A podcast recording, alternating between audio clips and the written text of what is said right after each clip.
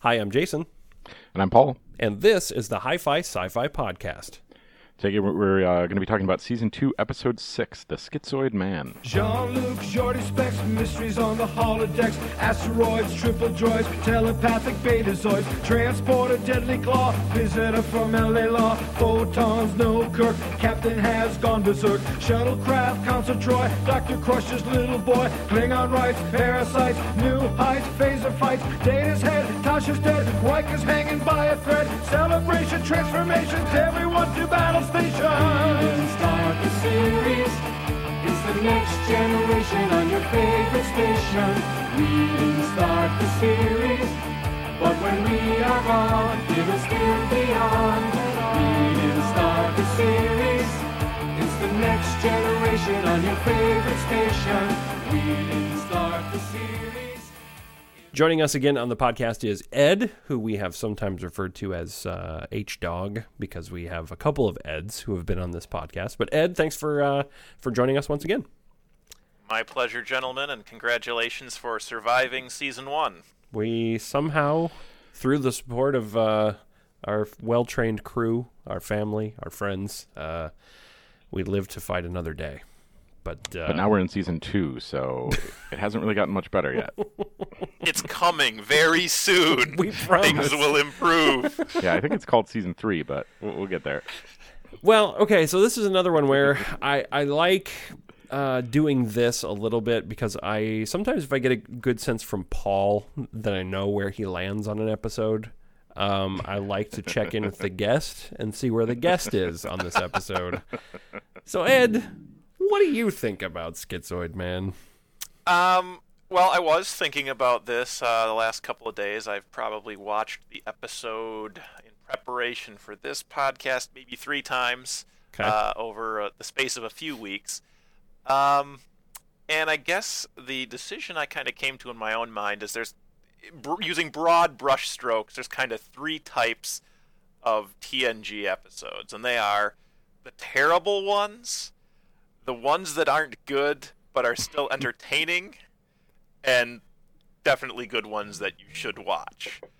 And for me, I think this fell in the second category. It's not I mean, it's not an episode that, you know, is is you know, critical to the overarching TNG storyline or any of that. It's really not key to any character development, but there's some parts of it that are just so outrageous that I couldn't help but like find myself sort of enjoying it. Like, and for one thing, you know, you have Brent Spiner. Whenever he gets to kind of break out of the traditional data android mold where he you know he, doesn't normally show emotions or anything like that like i tend to enjoy that um, which is why you know lore episodes are usually pretty fun because he gets to have a little more fun with the character uh, itself and this one i felt was very much in the same vein maybe not as as um, annoyingly outrageous as say uh, the cowboy episode, a fistful of datas, but Oh, I God. did, I did, I did find myself kind of enjoying this because some of the, you know, the words, the lines that they gave him, and how he's delivering them, like, I don't know, I just enjoyed it.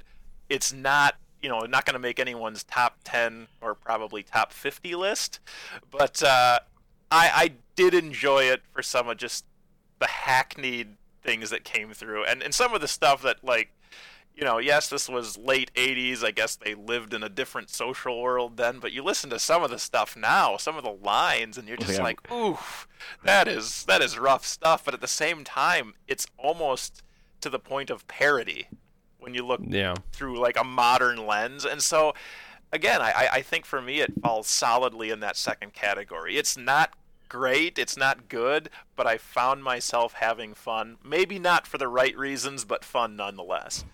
Well, Ed, you, you had me at creating a typology, but I, I, I think I have to just come down hard on this one and put it in the terrible category. No. so that I was going to ask Paul. You've you've sort of in conversations that I've had with you both on the show and off the show, you've sort of tipped your hand a little bit that this Yeah. episode in particular really bothers you. And I, I guess I have to ask: you know, by holding up this uh, this miniaturized data android doll, tell us on the doll where this episode touched you. Um, what, what did it do? Well, maybe a, maybe a good place to start would be would be the other side of this coin and say what, what the good things are. But um, one of the interesting things that Ed just said, um, I hadn't thought of, but um, you can really think about this as a Brent Spiner episode, Mhm, right? absolutely. This isn't really a Data episode because Data's not really here. There's someone puppeteering his body for most of the episode. So while Brent Spiner gets to do some stuff, Data's not really in it.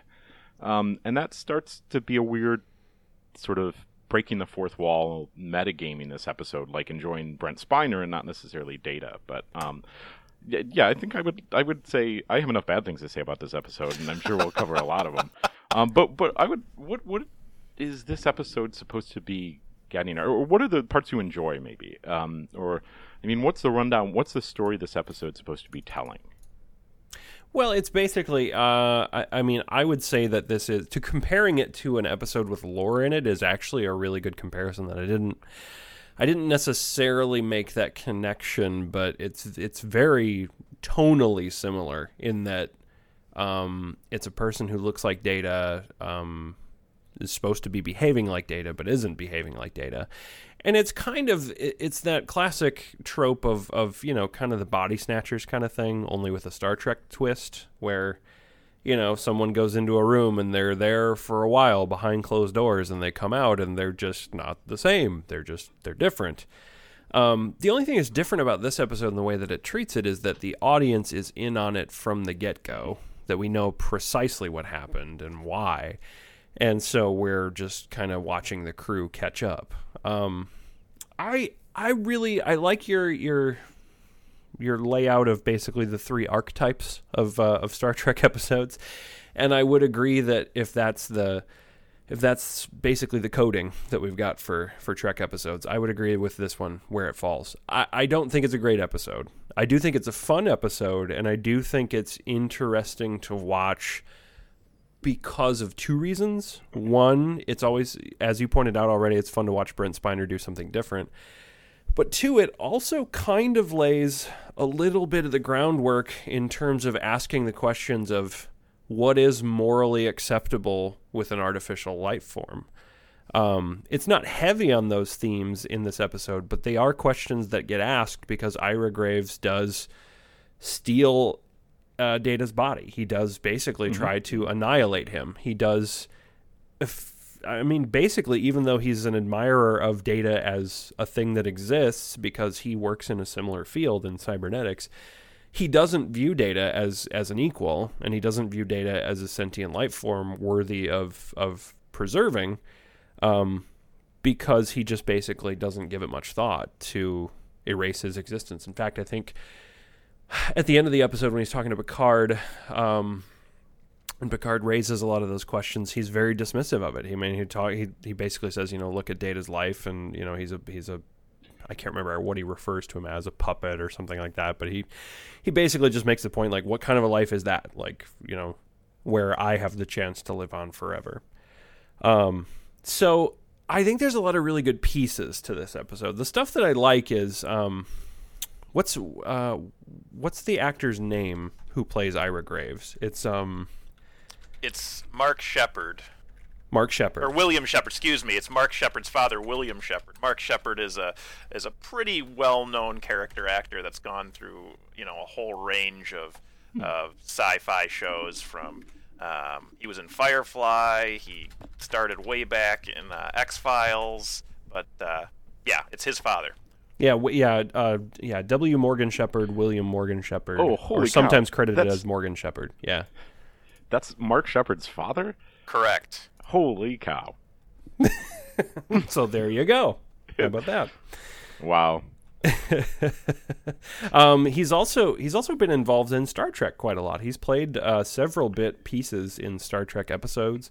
Um, he was even in the J.J. Abrams uh, Star Trek reboot. He was one of the Vulcans on the Vulcan Academy panel. Um, Correct. Yeah, I think pretty much every sci-fi series that has existed in the last thirty years, he's touched in some way, right? Yes. Boy, I wish Mark Sheppard had been in this episode. well, you know, he uh, he wasn't. so uh, I, I I thought his uh, his portrayal uh, uh, I thought his portrayal of Ira Graves was entertaining. Um, I thought it was it was interesting. Um, and I, I thought the episode almost entirely worked. Like I really liked the bits with Ira Graves on the planet. I really enjoyed the fact that he was basically just kind of messing with Data. You know, like he was just he was kind of um, he was almost being kind of a like, I don't know like screwball uncle with him. Like he really was seemingly Yes, playing was. with that kind of family analogy right up until the point that he you know chose to murder him essentially. Um, but it kind of fit with his personality that he uh, he's playing that trope of um, of the the deranged uh, but brilliant uh, academic. You know, somebody who doesn't Right, yep. fit into everyday life, but he is incredibly brilliant. So for the most part, you just kind of overlook, you know, a lot of his obvious character falling or failings. Yeah, and you know, to to kind of piggyback on that, I got the distinct sense watching his scenes, especially when they're down on the planet and he's, you know, he's in his study with Data. I just got the sense that he, as an actor, was really enjoying that role. As short as it was, I mean, really, he is not in the episode yeah, that long and, and that's, either. that's part of the problem, right? That that he actually does a good job with, um, I would say, a character that's not written to be a good character, certainly.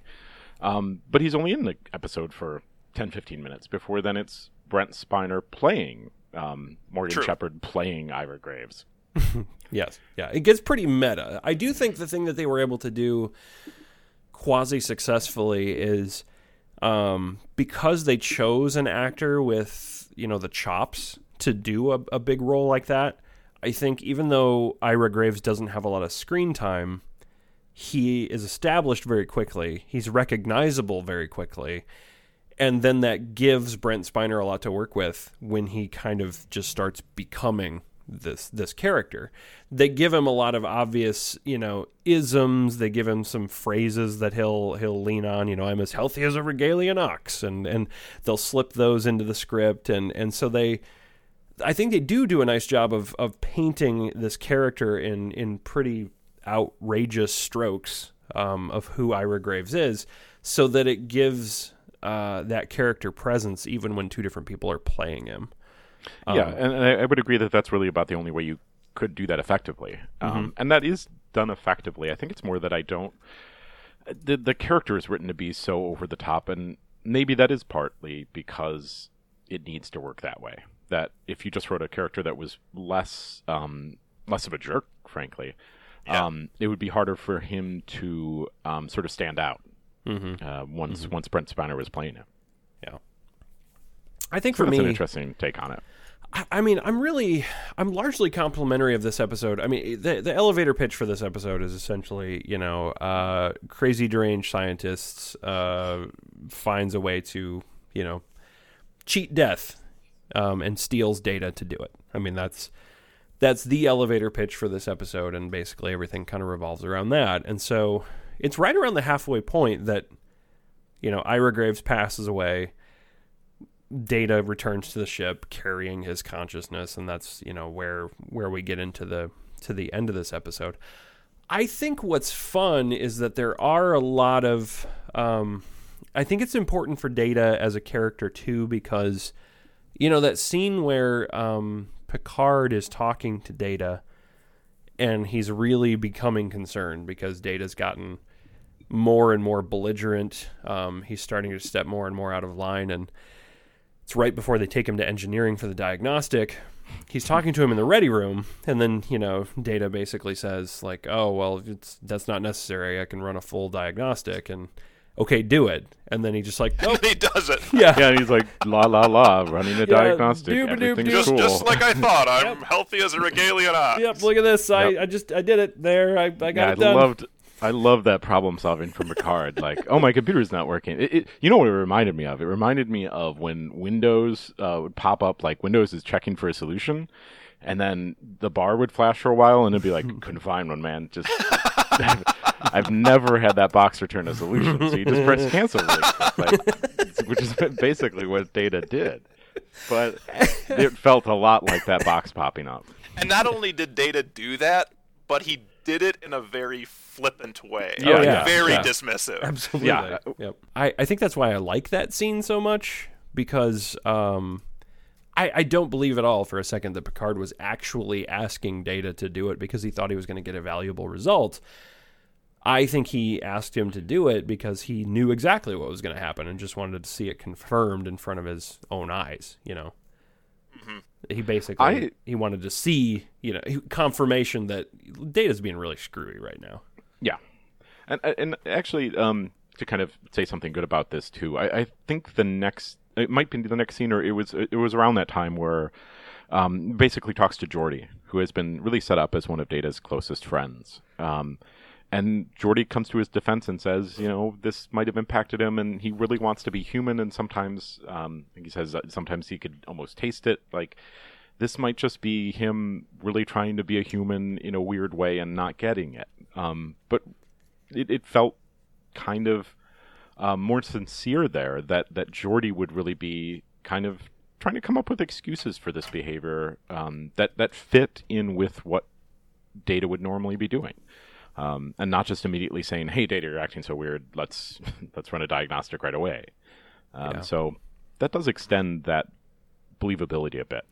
Yeah. Although they did set up Data to be quasi evil from the get go, because to take a step back in the episode, Oh, yeah, we the- introduced yeah. Data with the goatee that he's experimented with, and Yep. we all What was it? know A full beard, right? Full It's beard. full- it, it was a yeah, it was a Yeah. full beard. Excuse me, but but you, we all know that in fiction, if you have a goatee or a beard, you're probably leaning towards the evil side. So that was kind of a funny little Yeah. wink, wink, nudge, nudge to start the episode. That was a weird scene, right? It really was a was very, a very weird scene. Um, I that- thought I thought that like because it's only the last time that I watched it that that I was like it was a it was a little weird and it's a weird way to start an episode for sure. Oh yeah, Um, but I think what what they were doing and what this episode is really trying to do, um, aside from just tell this you know body snatching story, basically, is to also uh, kind of take the character of Data and play around a little bit with what it means to be an android in in Star Trek because they are trying to lend credence to that idea that we were just talking about, right? That like Data's acting weird, but it, he might not be mm-hmm. malfunctioning. He, he does might that all the time. Yeah. yeah, yeah. He he might just be he might just be like reacting weirdly to stuff that we don't know affects him really. Like they're they're basically trying to to backfill in some humanity because in the first season they really played up all the Pinocchioisms. They really played up the I'm a I want to be a real boy, but he's clearly just a, a walking pile of circuits. And I think this was this whole episode is an attempt to establish that I think there's a person in there. You know, I mean, there's a person who's different um, and android and robotic in nature, but a person nonetheless. And I think this, if there's anything really ultimately redeemable about this episode in terms of what it means to the series or how it has an impact on the series, it's probably one of the first times that we're really kind of rolling around with that question of like, well, is he a person though? Like, is he, you know, he's an android, he's sentient, but is he, is, you know, does he have soul, so to speak? Um, correct. And and I don't even know, you know, in second season when they were submitting their scripts and when the writers were working, you know, who knows um, how far down the line they were looking when this script was written. But to know that within the chronology of the series, they are building up basically to answer that question once and for all Right. uh, in this season, nonetheless. Yeah, it's not not too many episodes, um, maybe four or five episodes from now that Measure of a Man happens. So Yeah. And it seems like a natural leap from this episode to say, okay, so we had one guy who really didn't consider Data a person, and so they hijacked his body. What would happen if someone from Starfleet felt that way? How would they react, and what would that mean? And so that seems like. Uh, because I was really thinking about that in terms of how close we are to the episode coming up, you know, Measure of a Man. And it just seems like this is them starting that exploration of is he is he alive? Isn't he? Is he a person? Isn't he? Does he have a soul? Does he not? You know those those sort of metaphysical questions.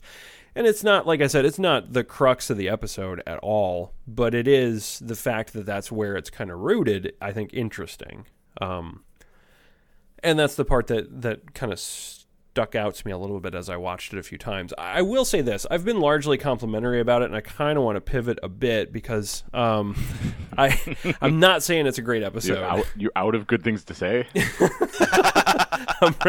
the list is is getting exhausted quickly. I I feel like I feel like I was really actually with this episode and and could have really championed it for a while, right up until Deanna Troi gets involved. Um, and and it's that conversation that they have in engineering where she says. You know, well, if it's not uh, physical, maybe it's psychological, which is a good observation. You know, I have a note here that, and my note says, "Troi, just say magic." that test, right? The test that they put him through. I like I forgot about the test. Yeah, I want to talk about in that test. Starfleet. Yeah. No, that test took so much work. They have pictures of Ira Graves from when they saw him on the planet. Like they took a picture of him, and then it shows up on the screen. Yeah, it's so lazy. they have- oh my gosh. They have so many pictures that are like, wow, where did you get that picture? It's almost like you're filming everything that's going on here. Yeah, Like, yeah. The the picture of Remmick right before his head explodes in Yeah. yeah, like, in conspiracy. Yeah, I was like, who stopped like to take just a like- Polaroid on that one? yeah, exactly. like, It's like a selfie with Picard and Riker and Remmick. Guys, let's remember this before this uh, this all goes down. Click. yeah. So that test, uh, kind of funny test. That's all I'm just. Which actually raised more questions for me because when they're in Data's quarters and she's about to administer the test, he's got those little, you know, things on his head that, you know, if it was a. And I don't want to, you know, come down like suddenly I'm not treating Data like a person, but it's like I thought, okay, if you're a biological entity, you know, you're there's impulses, nerve thing, neuro- neurological things happening that those can probably detect. And when I saw it, and I'm like, he's a robot for all intensive purposes of this test. Like, what would they be monitoring? Right. Yeah. Yeah, and probably, and something's probably going on, but would they need different pads? Right, That's- yeah. Data, it you remember apparently small was- point, a small point in the, the I, I think the big arc of this test, but sure. the whole like the whole thing just i mean I, I felt like that was the most incredibly dated part of the episode um because there was a lot of pop psychology in the 1980s um a- and, well, what well, you, you said psychology, so I think it's time to have a psychology lesson. uh-oh i did didn't i I mean, oh crap well, so the the name of this episode is the Schizoid Man, right? Yes. Um, I think we should just make sure all our listeners have a little bit of background in psychology here. Um, th- so, either of you know what schizoid personality disorder is? so not Not without going to Wikipedia. exactly yeah i'm literally Um, typing schizoid personality So it is right not schizophrenia. Um, schizophrenia and schizoid personality uh, disorder are not related. Not schizotypal, uh, schizotypal personality disorder. Schizoid personality disorder does actually kind of describe what Ira Graves is doing at the beginning here. It's it's a lack of interest in social relationships. Um, I'm reading from Wikipedia now. Tendency towards a solitary or sheltered lifestyle. You basically become a, a hermit. Secretiveness, emotional coldness, apathy. Um, so it does actually kind of describe, um, in a rare instance, um, what is going on at the beginning of the episode. Um, later, though, it's it's clear that he um, also has narcissistic personality disorder. Oh yeah, um, and probably some other things. Although, um, yeah, yeah, not supposed to p- diagnose people at a distance, and certainly not fictional characters. But um, but come on I think I think that's what they were writing. Uh, I think that's what they were writing. yeah. Um, uh, yeah. Later, he clearly has no problem with social relationships once he's in them. But yeah, it's an interesting breakdown there. And and I the like more how you know. Starfleet Starfleet feeds into his narcissism by calling it Graves World officially. Oh yeah, and at the like beginning, seriously? Pulaski's like, "We're about to go visit the best person ever. He's like the coolest." Like- But how quickly does she dump him once the Constantinople's in trouble? Yeah, and then she's like, "Oh, some one people are hurt. man." Ooh, yeah, yeah, you guys handle that. That's cool." Yeah, yet another instance of Dr. Pulaski. Uh, like that's actually the other thing that I, I remembered noting about this episode was I I kind of put in there like a question mark with um, uh, Suzie Plakson showing up as um, uh, Dr. Selar. I'm Yeah, like, the- are the they Vulcan. are they shopping around for a new doctor? Because I think Wouldn't a, that have been great? a Vulcan doctor would have been kind of cool. Really? Yeah. actually. Because the thought I had on that was they could totally go with Lieutenant Selar because they're both doctors, they're both women, and they both have cold emotional range. Oh snap! so it, it does. They, I, I also feel like the uh, that near warp transfer at the beginning was just a little weird. It, it seemed like something they wanted to shoehorn into some episode. And did did you guys get a, a just a weird vibe from that, or From what? the near warp transfer? Where they were like, "Oh well, we have to get to this shit fast. Why don't we just like drop out of warp really quick, shoot Oh, them to God. the planet, and then Oh. go back into warp really quick?" That I mean, like I hate It's when like, that happens in Star Trek It's like, because can you not spare five seconds on both ends to just be like, okay, we're stationary. Zoop. Okay, that's all done. Let's go again. Right? Yeah, it's it's an idea that is so ridiculous. It's literally never referenced again. The whole idea of a near warp transport is, uh, I mean, no that that that was that part just made me roll my eyes, and it literally served no dramatic effect It- it- to the episode. There was a teachable lesson there about informed consent, though. Um, that Yeah. wow, yes, there was. that Troi's standing on there, like, wait, what is about to happen? Like, Mm-hmm. I'd just like to know what's going to happen. like, energize the teleporter. And I feel like they were going for a cheap laugh because then it shows them, you know, materializing on the planet, and she's like, "For a second there, I thought I was trapped in the wall," and Worf's like, "For a second, you were." It's like, and then they don't go anywhere with that. Yeah. Yeah. It's like, oh, okay, you were stuck in the wall, but you made it. Great. Yep. Yeah, that's yeah that that part I, I kind of forgotten about that episode because I I dis or I had dismissed it, but yeah, the touch and go down warping, woof, just not. who cares? Yikes!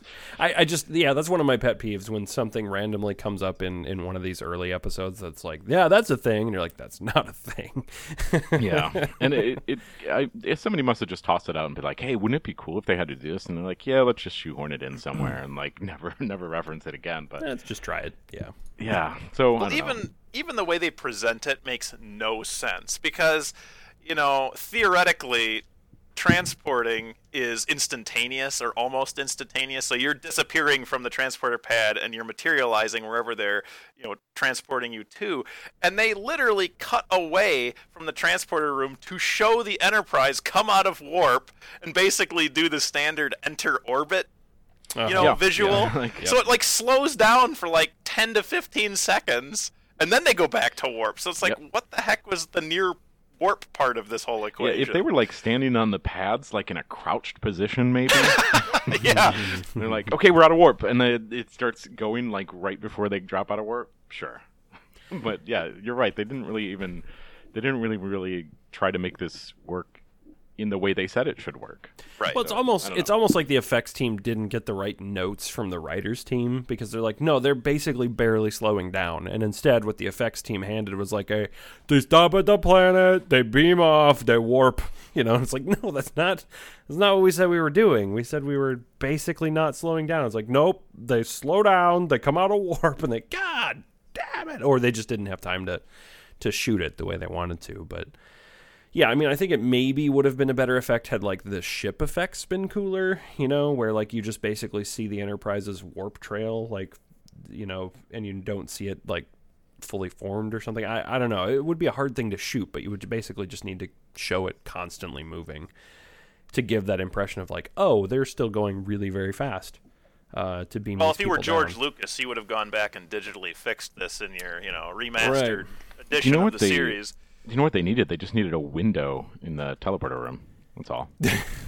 Yeah. there you go. so you could see the the stars going by fast. There you go. There you go. Um, the, as far as the, the this episode and the the other big problem that I have with it is I, I kind of talked about the psychobabble part where it's like we're gonna give you this weird slideshow of pictures that nobody knew we took. Um, and then, yep, Data's got two personalities. Um, and then they've they they really, I mean. they really Deus Ex Machina that thing pretty hard, where Yeah. they're they're just like, Yeah. "Yep, one is Graves and one is Data. How do we fix it?" Yeah, it, it raises a lot of questions, and it, it, it's uh, yeah. This is largely why this doesn't work. I think unless you treat it and and really really answer all these types of questions, like are they both in there, um, which they kind of obviously are. Um, and then, like, is he accessing Data's memories? Because he seems to be able to interact with people and have conversations and know the rank order of things and, and what's supposed to be going down on this ship. Um, so does he have Data's memories? And then the question of like, well, that's complicated. Data has a lot of memories. Data has the colonists' memories, right? Yeah, Like there's a, a, a just a deep deep hole there that you start to go down when you start talking about them sort of sharing this space and um, him kind of having access to this. And then, yeah, really what it means to, to have a memory. Um, but they didn't really touch on it because it's just like, oh yeah, there's two two guys in there, definitely two guys in there. We only have 44 minutes. I could feel it with psychology. I could feel it with my feelings. it's it's another. If anything, it's like the end of this episode is kind of a throwback to a lot of the season one episodes that we talked about, where it doesn't know where to spend its time.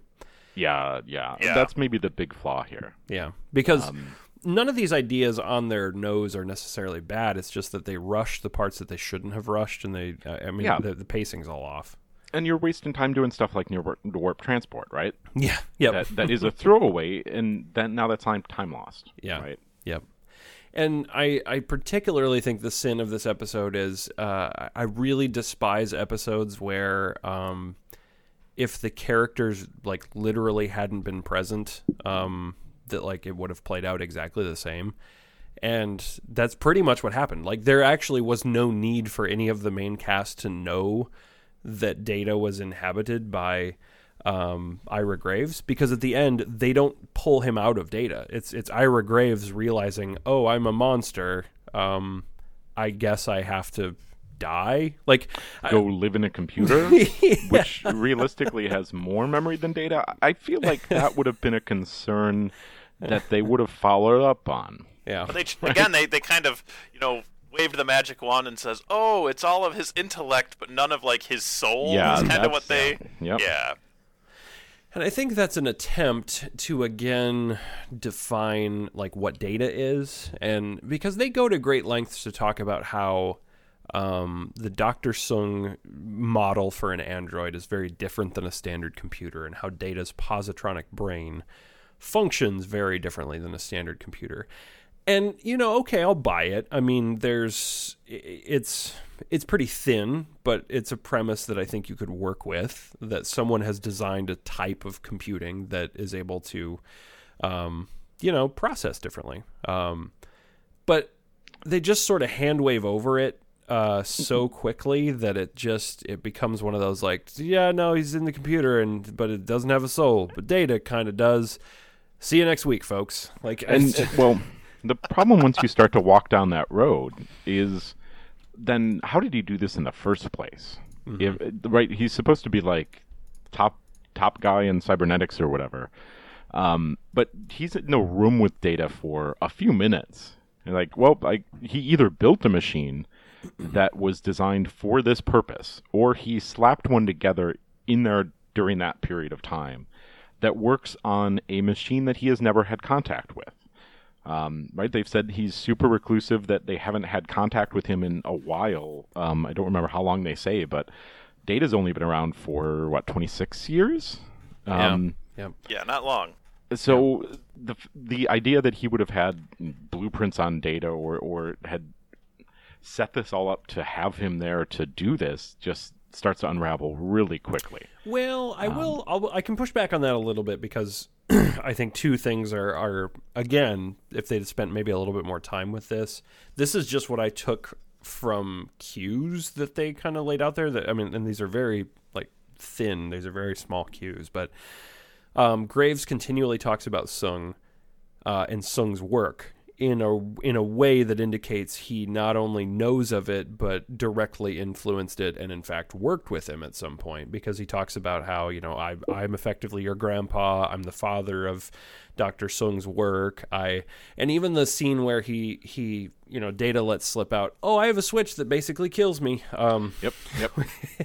you know he, he looks at him and goes now where would Soong hide something like that? Wait don't tell me. So I mean I, I'll I'll go. I'll give it a little bit of latitude there because e- even though he clearly probably doesn't have any of the technical specs of, of data and an android like him, he would be the type of person who, knowing Soong, knowing Soong's work, and both of them working in basically essentially the same field, it seems like he more than anyone would be able to look at this and go, "Oh, cool. Okay, I can figure this out."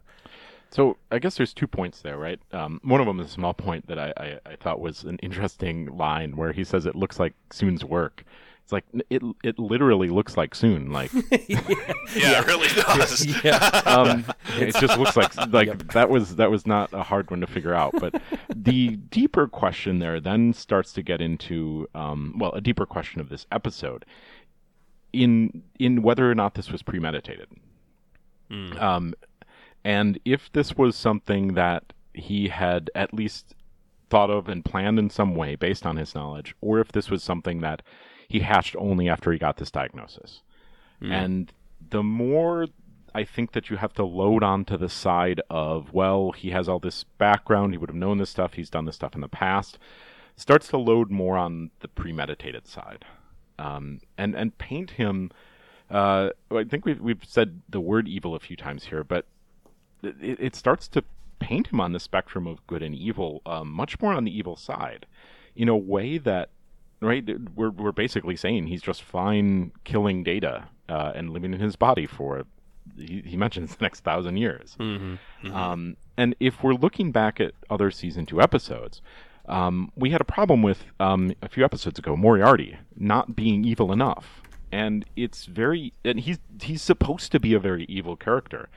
Um, and this guy, Ira Graves, comes off as a much more evil character than Moriarty, then, which is uh, a weird contrast to have here. I would agree with that, though. I think he is a, a pretty evil dude, especially in the framing that you just put forward. Yeah, yeah, and and and I think that's either well, it's probably a, a mix of bad writing on both sides. That Moriarty was not written evil enough, and we've already covered that. But um, that that this guy was written to be pretty evil. Um, and if there was more there, um, and again, this is probably pacing and how much you're trying to jam in there. But if there was a little bit more to contextualize it and say, well, I would, I didn't want it to happen this way, but I'm about to die, so I guess I'll do what I can, you know, and try to contextualize it a little more. Maybe Yeah. blunt that edge a little bit. Yeah. Well, I also think some of this maybe has to do with, um, you know, we're looking at this now as being like, well, that's just straight up evil. But I, I think, I think a lot of the interesting stuff that comes out of season two in terms of data, who he is, and whether or not he's he's a person. Those are all things that we look back on now and we say like, well, clearly he's a person. Like he's that's yeah. True, true, true, true. And so, I mean, I think a lot of that maybe comes across as more evil than they intended because those were taken as questions that were still being answered. So a lot of people might be looking at this as as like, you know, yeah, it's not a good thing that he did, but is Data even a person? You know, I mean, like that's you, you know what I'm saying. Like I'm not saying that's that's the correct perspective to have. I'm just saying that at the time that might be where people were with it, and that's probably where the audience was. Um, I, I think when you started that sentence, I thought where you were going is you were going to make a pun and say that a lot of season two is really all about shades of gray. oh Gosh. Oh dear. uh, oh dear. Oh dear. Oh dear. Um. So, the this episode ends. Ira Graves put him, puts himself back in the computer. Uh, I think because he basically breaks Kareen Brianon's hand and feels real bad about it, and gets punchy. Like that's is that what happened? Yeah, and then he was I just mean- like, "Oh no!" I, like it seemed a weird place be- to develop a conscience. It's- Yeah, exactly. I- And if that had been playing out a bit more earlier, I think that's where that would start to play out, where you feel for him more instead of just being like, "Hey," well, this is the same problem that we have with Pulaski, right? That you're picking on this character who, uh, in this situation again, can't defend themselves. Data is just turned off. Um, It's a lovable character that you're saying, well, I'm just gonna just use him as a puppet and can't do anything about it, and it's unlikable. It, it immediately makes his character unlikable. Yeah. Yep.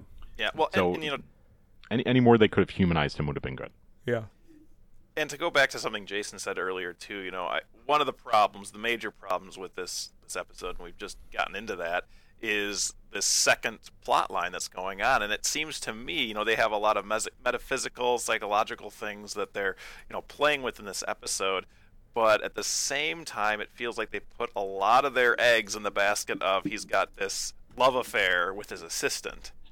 Yeah. And you know, Mhm. is Yeah. that is that the driving force behind him? You know, if if it's premeditated, is that why it's premeditated? I mean, there's all this jumbled plot elements going on here. But again, you know, there's there's parts of the episode that feel rushed, and others that feel, you know, maybe they spent too much time there, and they try to shoehorn in this whole like, oh, he's got this, you know, crush on his much younger assistant, and and that's it, it's it, it is weird in that context. Like, it's kind of a messy episode. It just what is going on, and where is the real dramatic import of the episode? Well, and you, I mean, I think you kind of brought this up. I, I, I think to, to kind of pivot off of that, I guess is, uh, I want to say, I think it highlights what a weak character Cre- uh, Brianon is, and how she's largely there just to be an object of affection. Which is pretty like just like really so she's just there for a skeezy old man to be clearly attracted to and then for it to be a moment of tension between Picard and and Graves in Data's body, like that's Right. she. Yeah, it it, it feels like the the romance in too short a season, but done worse. yeah, hmm yeah, very much so. Yeah, that that was also uh, it just it's it's such a thin part of the episode. We just I just don't buy any of her.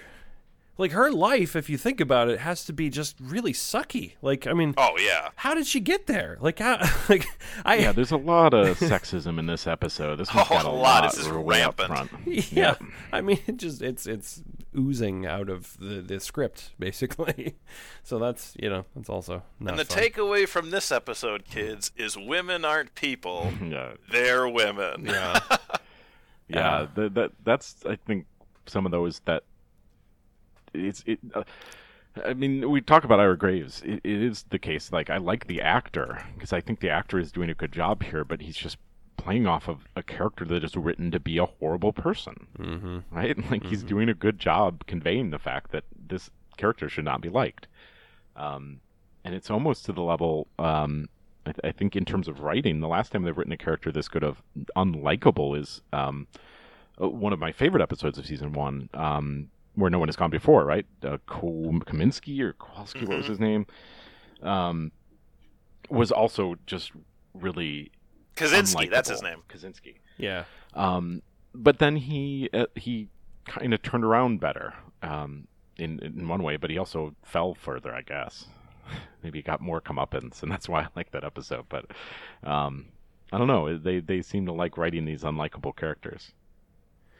yeah it's um some of this is is kind of interesting when we when we think about the discussion we just had um the, I, I looked into some of the production notes and what's interesting is uh, what eventually became what we saw on screen, the Schizoid Man, was actually originally two different premises. Makes Um, sense. Yeah, right. Um, the the original story about what what most of this episode revolves around was called Core Dump, and it was going to involve Ira Graves. Um, he was going to transmit his consciousness into data. However, uh, this time the crew would have been aware of the procedure ahead of time. So I wonder if maybe it was more of an errand of mercy kind of thing. Um, perhaps Data would have been offering to do that, knowing, you know, it was an option. Um, and then the other part of it, and I think what what became kind of that awkward like love angle was supposed to be another story involving Data having hidden or suppressed memories of the dead colonists from his home planet.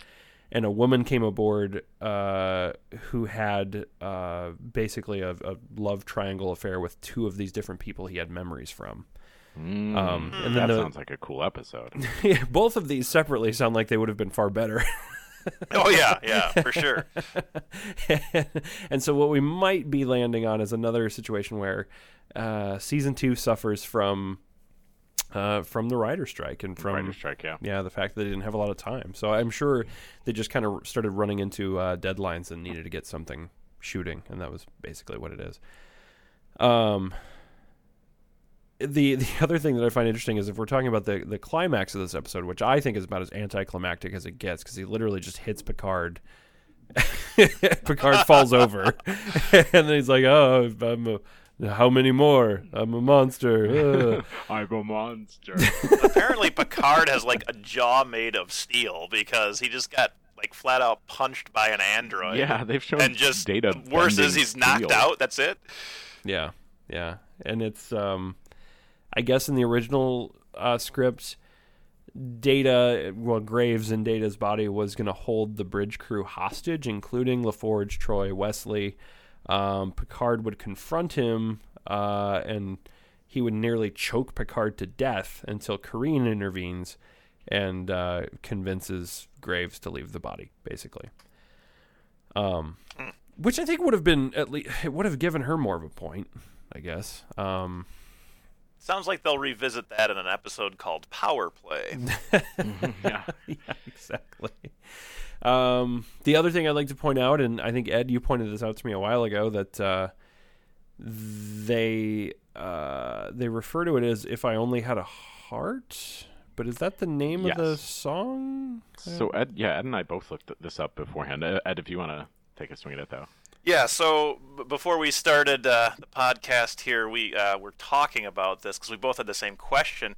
When it was kind of bothering me when I watched it, I thought, you know, I've always known this tune to be "If I Only Had a Brain," but as Paul said, we both looked it up and we both found similar answers. That it's essentially a it's three songs that are collected into one piece uh, for the purposes of the Wizard of Oz, and it's actually known by three different names that refer to the three different verses that are performed by three different characters in the Wizard of Oz. So you have the Scarecrow, the Tin Man, and the Lion, and then so uh, the Scarecrow wants the brain, the Tin Man wants the heart, and the Lion wants quote unquote the nerve. And so the song is known by all three names. If I only had a brain, if I only had a heart, and if I only had the nerve. Okay. But yeah, sung by different people since there were different characters and Correct. You know, probably for triple the licensing rights. really. Yeah, right. That's funny. um, we uh, W. Morgan Sheppard. Uh, this is his first of four appearances throughout the Star Trek franchise. Um, Really? Yep, yep. Uh, I don't have a list of the other ones though. Um, also, I did like. So I will say, I I did like him playing. Um, I, I don't like the character, but I, I liked his portrayal of the character. yeah, he of was a very Okay, flawed yeah. character. he was fun to watch. You were gonna say something, Ed? Sorry. No, I was just kind of basically echoing that sentiment. I Oh, mean, yeah, I, I, again, I enjoyed watching him perform it. It seemed to me like he was having fun in the role. Uh, but yeah, Ira Graves is a complete terrible human being. So this is um this is an interesting this is almost like a when you're watching baseball and they break out the most obscure statistics. Um this is an interesting note. This is the only TNG episode where a multi-person away team does not include at least one member who is 100% human. The landing party consists of Lieutenant Commander Data, an android, Lieutenant Commander Troi, half Betazed, Lieutenant Selar, Vulcan, and Lieutenant Worf, a Klingon. Huh. Wow, I kind of remember Riker being in that, but I guess that's Well, how he- Yeah, and I- you know, it's interesting because I thought he was going to go with them at first because at the very beginning of the episode, Picard turns to him on the bridge and says, you know, assemble your team. Mhm. But he only goes as far as the, the transporter room, and that's it. Mm-hmm. Yep. Um, Maurice Hurley was not fond of this episode. Um, he is on record as saying, and I quote, uh, "That was science fiction bullshit that didn't work for me." uh, basically, for one reason. Um, and he says, My problem with Schizoid Man is that once you take data out of the character and allow him to be somebody else, we really hurt the character. He was injured in that episode. To see him playing somebody else really damaged the character for me. You can do that with a lot of the characters, but data is Uh, something else uh, blah, blah, blah, took some of that shine off for me. It's the little 14 year old girl, and all of a sudden she's giving some guy a friend. He just kind of rambles on. Apparently, uh, Maurice Hurley was not super coherent, uh, but just Yeah. really angry about it. Um, Well, Well, Maurice Hurley, I've got bad news for you because this is going to happen more than once. probably why he didn't stick around very long. yeah. Well, it is. It's that it's that muddling of okay, now we're thinking about this guy playing this character who's playing a different character played by a different guy and playing that character. And I mean, sure, if you have super established characters that that are well known and um, that could work a little bit, but this is a one-off character showing up and then going into a character who is already a, a sort of odd character. Like, Mm-hmm. Mm hmm. Yeah. Well, I uh, I guess at this point we probably need to render a verdict on this uh, particular episode. Um, I know everyone came in with some pretty established feelings. Paul came in with some pretty established negative feelings. Paul, you usually get shafted and say go last, or or um, do you want to go first, or you want to reserve your judgment, or or I mean, we usually let I- the I- guest go first. Yeah, I think I usually go in the middle, which I, I'm I'm certainly fine with. I, I right. don't know that mine's going to be a surprise, but Okay, Ed. So, what do you think? Uh, should we add this to our watch list? Yes or no? Um, I will, I will say no, but I will put an asterisk by it. And I think what's been interesting for me in this discussion, breaking it down, we've all, you know, we've we've gone through um, the entire series. You know, we're revisiting these episodes to talk about them, and I think that you know it, it does change um, the viewpoints that we're able to bring and break down these episodes. And so for me, hearing some of the things that were said today, it's like, you know, I think maybe in some ways there's a greater appreciation for what the episode fails to do. Um, you know, going back and watching it, you know, after the first time. We're not first time viewers. And I, I'd love to know what my, you know, if I could go back to 1988 and watch this for the first time, what my reaction would be compared to what it is today. Uh, like I said at the beginning of the of the show, uh, yeah, it is definitely not a you have to see this episode, um, you know, to get the entire next generation story. Certainly not. Um, and I think, uh, you know, my the, the enjoyment that I got out of for the certain, you know, dialogue or attempted jokes or whatever, um, is only because I've already done this journey once. I can go back and I can, you know, look at things in a certain different lens. So, I would say, first time around, no, you don't have to watch this one. Okay. Okay. All right. Uh, Paul, what do you think? yeah, then I think that's um, then then I'm just gonna slam dunk that one and uh, say no. um, because for the uh, a lot of the reasons that we've talked about, and, and um, the the stuff you read from Maurice Hurley makes some good points too, right? That it, it is starting to get in that zone of being damaging to characters and uh, it's just it's a it's a weird line to walk when you start doing these body swap episodes and they've done a few right? They had um what lonely among us um kind of did the same thing. Um the lore episode comes close right? They, they've tried this a few times semi successfully and um it's just one of those things that not every swing you take at this is going to be great and they they did this one in weird ways, and um, a lot of it is that probably that B plot, but I don't know. Uh, It's it's that I would have liked to see more Ira Graves probably. You know, if if they had done something even as silly, and this would take the Brent Spiner parts out, which is then itself weird. But you know, if if you run an episode like this and the person still sees themselves in mirrors or whatever, right, and they see them the the being that is themselves, which wouldn't work here. Um, but if I had gotten to see more of Ira Graves, that might have helped it a little bit. If this episode was salvageable at all, I don't, I don't, I don't know, that I'm going to say it is. Yeah, yeah. I will. I'll do that same thing. I'll say skip with a caveat, which is basically like, look, if you wanted to watch kind of a goofy episode with a pretty well-known actor playing a ragingly misogynistic character, then you know, I mean, hey, you can you can watch it for that. But there's nothing here that's necessary material, and and towards the end, it just kind of runs out of steam. Um, I feel like it's at least fifty to sixty percent of a good episode, but then uh, the parts that aren't good are very not good. Um, I will say though, I almost said yes, and I almost said watch it, if only for the eulogy that Data gives. Oh, we have not touched on that. It is the high point of the episode. I imagine you're just going to insert that with audio right here so we could talk about it. I can safely say that to know him was to love him. And to love him was to know him. Those who knew him loved him, while those who did not know him